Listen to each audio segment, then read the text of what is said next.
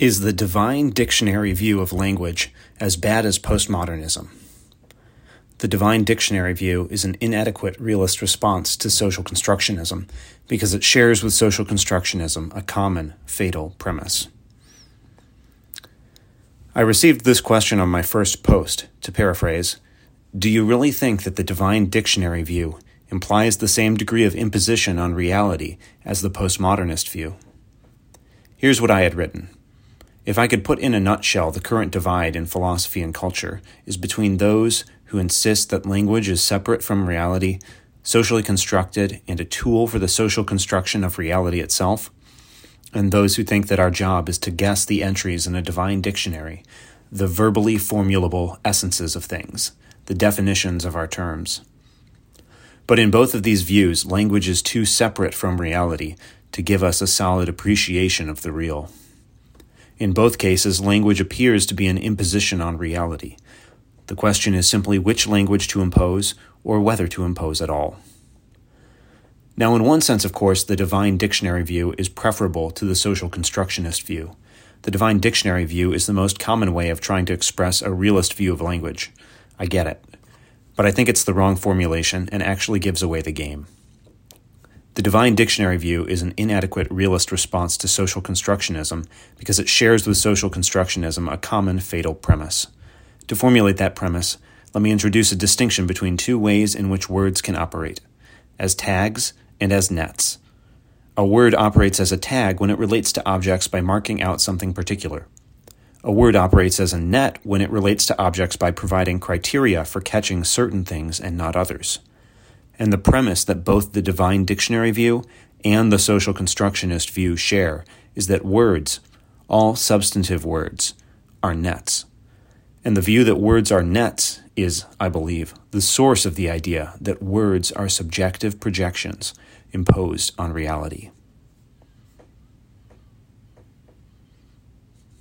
John Stuart Mill proposed a theory of language that is quite commonsensical. In our terms, it was that proper names are tags, and that general terms, including predicates, are nets.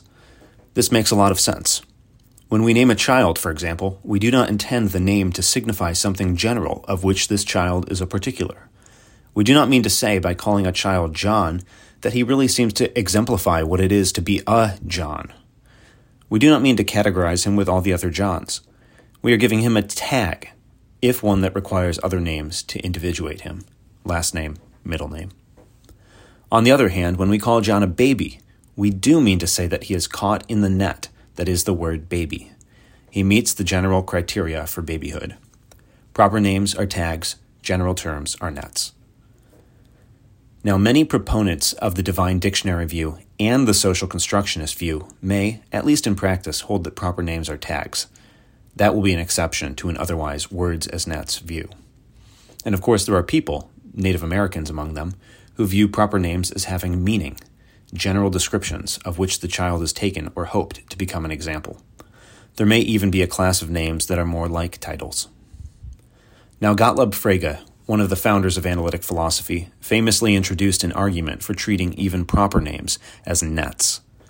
If something or someone has more than one proper name, a statement that identifies the individual under the one name with the individual under the other name, is informative and significant. This could not be the case if the only contribution of each name to the meaning of the sentence was to identify the individual in question. Instead, each name had the same reference, but a different sense. In the reception of the idea of sense, this has been taken to mean that even proper names refer by being nets that pick out just one individual. Hence, one can have multiple names for the same individual that differ in cognitive significance, because they are two different one object catching nets that happen to catch the same individual. This way of treating proper names held sway in analytic philosophy until it received a challenge by Saul Kripke in 1973 in his lectures given off the cuff, Naming and Necessity. Kripke argued that Mill's view of proper names was correct against the Fregean view. But he also argued that the Mill and Frege view that general terms are nets, which we took to be the common sense view, was incorrect. General terms also operated more like tags, but tags of natural kinds. How could general terms operate like tags? We have to introduce one more detail.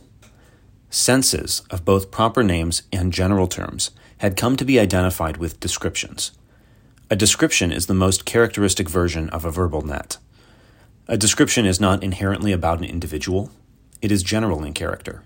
It provides criteria that an object can meet or match or fail to match.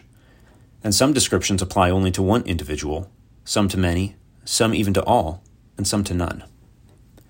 Now, Kripke was opposing the idea that for each general term, there is an associated description that gives its sense. Why?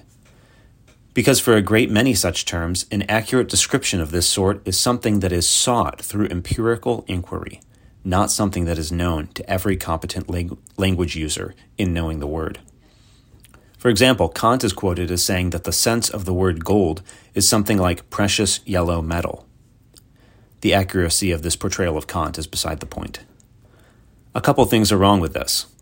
One is that another metal could be found that met this description, but would not be gold. Another is that we could discover that gold actually did not meet even this description, at least hypothetically. A more plausible description that captured gold more accurately would be a substance with atomic number 79. But of course, the discovery that gold had this atomic number was just that a discovery. Those inquiring into the atomic number of gold needed already to understand the word gold in order to make this inquiry. While there is much more to say, the fruit of the Kripkean revolution is that even such general terms are effectively tags for natural kinds, kinds of things that exist in nature and are the objects of scientific inquiry. Think of them like tags in a store. Those primarily do not name an individual, but say what a thing, what kind of thing it is, while name tags at a party are for naming and tagging individuals. Something I take from this philosophical discovery, if such there are, is that the idea of a word having a definition is itself flawed. A definition is supposed to be a clause that expresses the meaning of a word. But that is no different than a description that gives the sense of a word. But following Kripke, I take it that no description gives the sense of a word, so no dictionary entry gives the meaning of a word, so there are no definitions. Now, against the divine dictionary view, I could simply argue that there are no such things as definitions of words. But I want to say more. I want to say that the realist motivation of the divine dictionary view is better satisfied by a Kripke inspired view of words, even general words, as tags. Notice the realism in Kripke's empiricism about the meaning of words. Kripke argues that what a general term means is not determined by any description of which we are possessed. It is instead determined by empirical inquiry, by how things are in the world. That is the firmest grounding of words in reality that one could hope for. What our words mean depends on how things are in the world. The realist view might go even further. There is no such thing as the meaning of a word, there is only the object it refers to. At best, gold means, well, gold. The fact that we all associate with it a certain description, including children, as a yellow metal is interesting as far as language goes. There may be a certain amount of information about a thing that comes with competence in naming it at all. But this will not be the meaning of the word, but a piece of information, a proposition about it. A piece of information that is even more essential to it, like having the atomic number 79, is a further piece of information about it, even one that may be necessary or essential, but not something that gives the meaning of gold, but rather the nature of gold. And that last contrast is really the important one.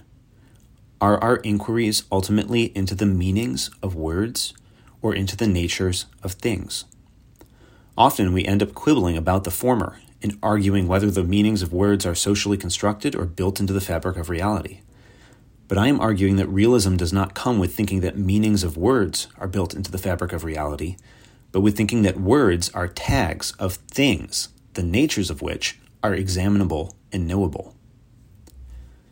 In Matt Walsh's What is a Woman, Walsh receives, from the dozens of people he interviews, only two answers to the question. One way of hearing my argument is as siding with one of these answers over the other, or at least one way of hearing the other. In the finale of the movie, Walsh asks his wife the titular question, to which she responds, an adult human female. Now, this is easily heard as a dictionary definition. If it is heard that way, then the question, what is a woman, has been glossed as, what is the definition of woman? The answer gives the definition. Jordan Peterson's response to the question is, marry one and find out. This first struck me as an odd cop out coming from the fabled opponent of Bill C 16.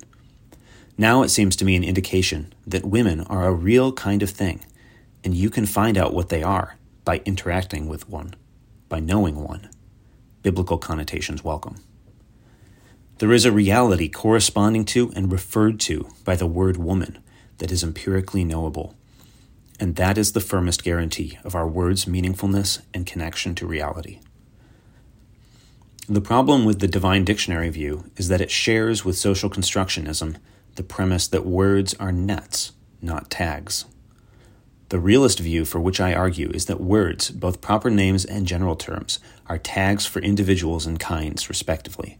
The question remains whether, and if so, why this implies the same degree of imposition on reality as the social constructionist view. To that I will return in a forthcoming post.